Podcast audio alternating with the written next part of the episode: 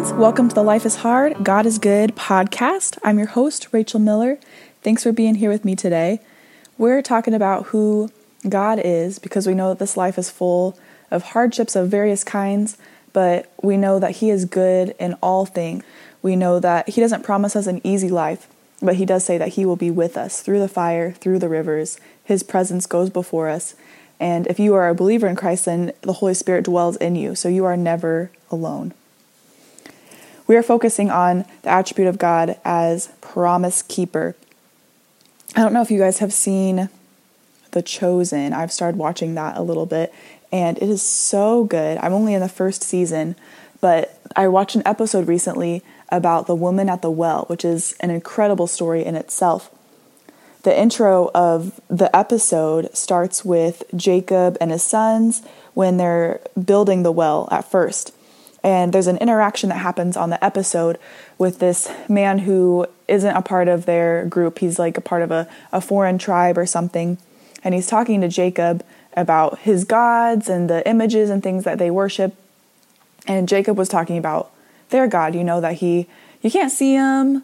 And he made a promise to his grandfather, Abraham, but you know it's not complete yet. And yeah i even like wrestled with him and he broke my hip. He was kind of telling stories about this god.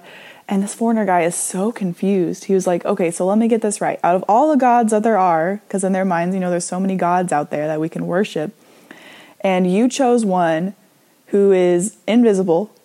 You can't see him. He takes generations to complete promises and he broke your hip My friends, that is the God that we worship. And I am thankful that we get to worship him and love him and that he loves us and that he chose us. It's not that we chose him, but that he chose us. And we're actually going to dive into the story of Abraham a bit today because it's really cool to see how God chose Abraham. We don't really see anything that's like super special about him. We see his family line, and then God's like, hey, Abraham, you're going to go and I'm going to make you into a great nation. I'm going to bless you. I'm going to make your name great, and you will be a blessing. He makes all these promises to him. There's the um, the covenant that he makes with him. Do not be afraid, Abraham. Or actually, his name wasn't even Abraham at the time. Do not be afraid, Abram. I am your shield. Your reward will be very great. And Abram's so confused because he, God told him that you know he was going to have um, that through his through his line that all nations would be blessed you know, that he'll make him into a great nation and that all people will be blessed through him. But Abram didn't have any kids. So God tells him in Genesis 15, Look at the sky and count the stars if you are able to count them. Then he said to him, Your offspring will be that numerous. Abram believed the Lord and he credited it to him as righteousness. So even though Abram was he wasn't a spring chicken when this all this was happening. At first when God called him, he was 75 years old.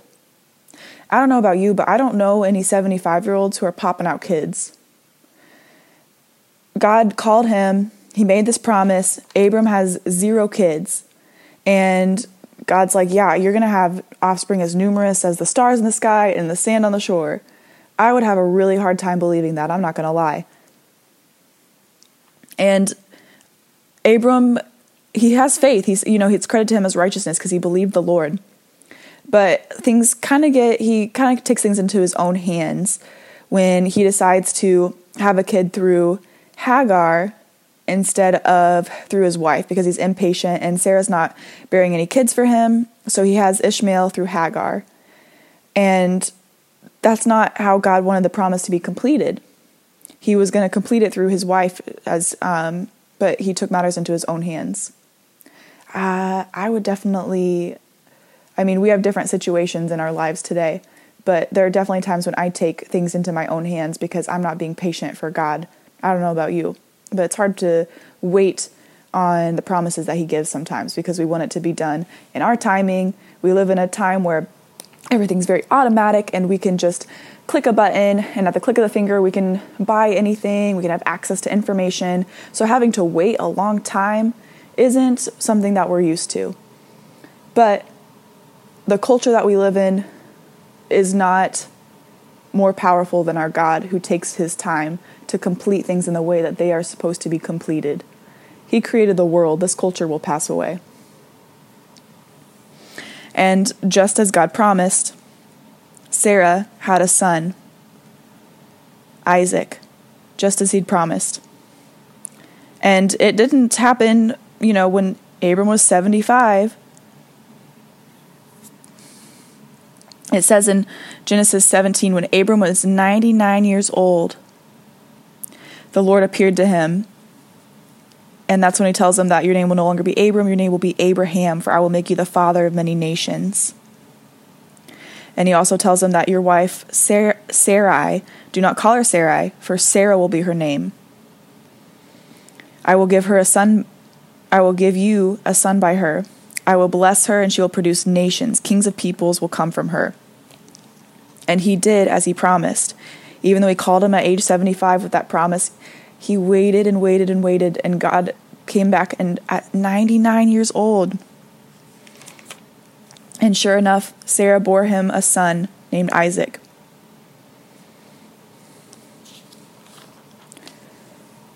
God fulfilled his promise. And he does that all throughout the Old Testament and the New Testament. But there's so many stories in the Old Testament when God comes to different kings or prophets and he says, "Hey, this is going to happen." And then it happens verses later. And honestly, when I was reading through the Old Testament when I was younger, I was always kind of I don't know if frustrated is the right word, but it was just very repetitive because you know God says, "Hey, this is going to happen." And then it happened. I'm like, okay, well, why don't you just tell me that it happened instead of saying that God said it was going to happen and then it happens?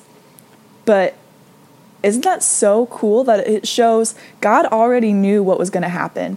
He gave them a warning, He told them in advance, and He made it happen. He didn't lie to them, even if it was a really hard situation that was going to occur, which often it was. It was a warning about punishment that was going to happen, or um, like He warned the Israelites that. Um, that he would show, you know, his wonders in, in Egypt, and those weren't pleasant wonders. There were there was major plagues that happened. But he told them and he, he made it happen. God always does what he says he's going to do. And just as he promised Abraham, years later, all nations on earth were blessed through him. Because as we see in Matthew 1, there's this lineage that goes all the way from Abraham to Isaac to all of his sons and grandsons and great grandsons, this genealogy that leads all the way to Jesus. And Jesus came to fulfill all the promises, so many promises in the Old Testament that were brought to completion and fruition by the birth of Jesus. He was born of a virgin, and he came and he died for our sins, bringing us freedom we're no longer captive to sin. So that promise he made to Abraham wasn't something he just spoke into the air as a, a nice thought. It was something that he planned on doing, and he did. In Isaiah 55, he says that as the rain and snow come down from heaven and do not return to it without watering the earth and making it bud and flourish, so that it yields seed for the sower and bread for the eater, so is my word that goes out from my mouth. It will not return to me empty, but will accomplish what I desire and achieve the purpose for which I sent it. His word goes out and it doesn't come back empty. He always does what he says he's going to do. So we need to look for his promises Sometimes we don't have the right idea of what his promises are. What are his promises? His promises are that he is with us. He promises us salvation if we put our faith and trust in him and make him our Lord and Savior. We want to have faith in him. In Hebrews 11, there's the great faith chapter about all these men and women who lived by faith. And they didn't live a perfect life, but they had faith in our faithful God. And it says in Hebrews 11 that they all died in faith. They didn't receive the things that they were promised, but they saw them from a distance, greeted them, and confessed that they were foreigners and temporary residents on the earth. And so they were they had faith. They didn't see, but they believed. They trusted in God who completes his promises. And when it says that they had not received the things that were promised, that doesn't mean that God doesn't fulfill his promises. It means that they trusted that his promises were beyond themselves, beyond their generation, beyond their lifetime. Just like with Abraham. Yes, he had his son Isaac, but the numerous stars and sand of descendants that he had, that wasn't something he was going to see in his lifetime.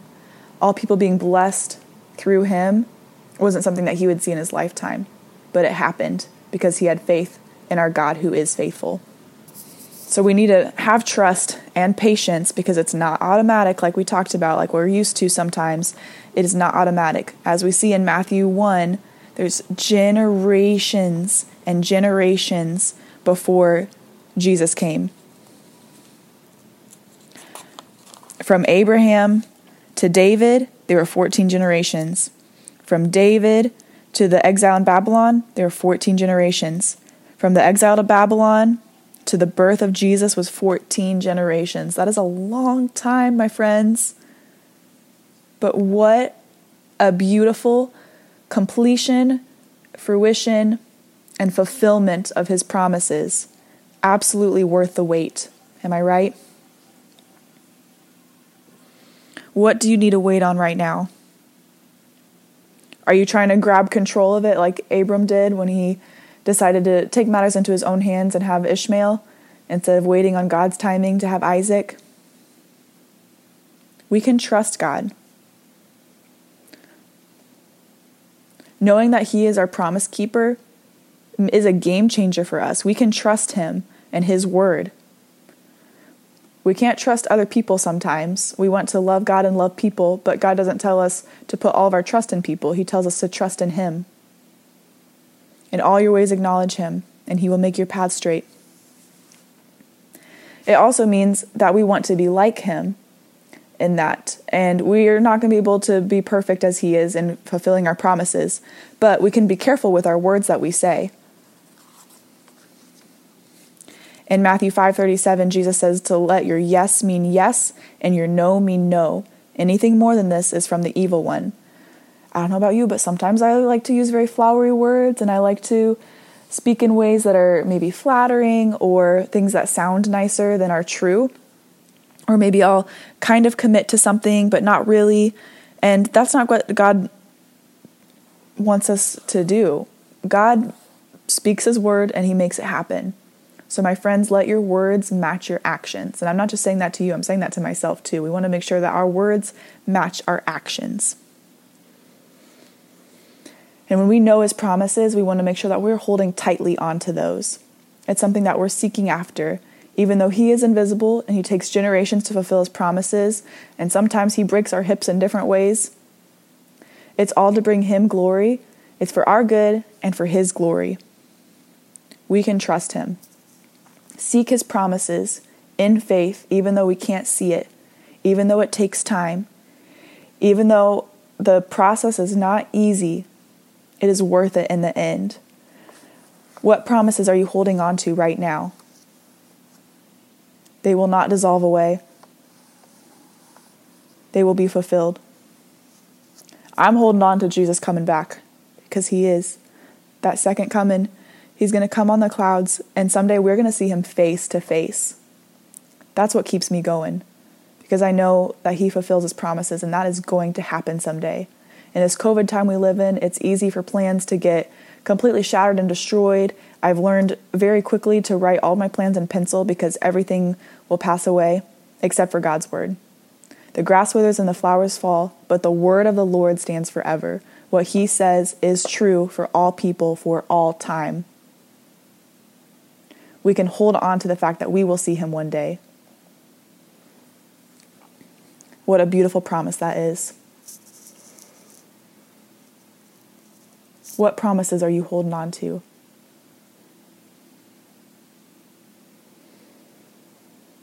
I pray that this week and in the coming months that you would grow a patience towards his word and his promises that happen in a different time frame than maybe we like and that he would continue to grow our faith more than our feelings that we're not focused so much on feeling good about where we're at, but having faith even when difficult things happen. Because storms come, my friends. People leave, jobs, they pass away, money passes away. Things do not last, but He does. And we can have faith in Him who we cannot see. Let us hold tightly onto Him, for He who promised is faithful. Thank you for listening and joining with me today. I hope that this has encouraged you. You can share, write reviews, let us know how God is speaking to you. And please join us again next week as we continue talking about who God is and why that's important in our lives. You can find us on Facebook. We have a Facebook group you can join, or on Instagram at Life is Hard, God is Good podcast. I hope you have an amazing week growing in Him. May the Lord bless you and keep you.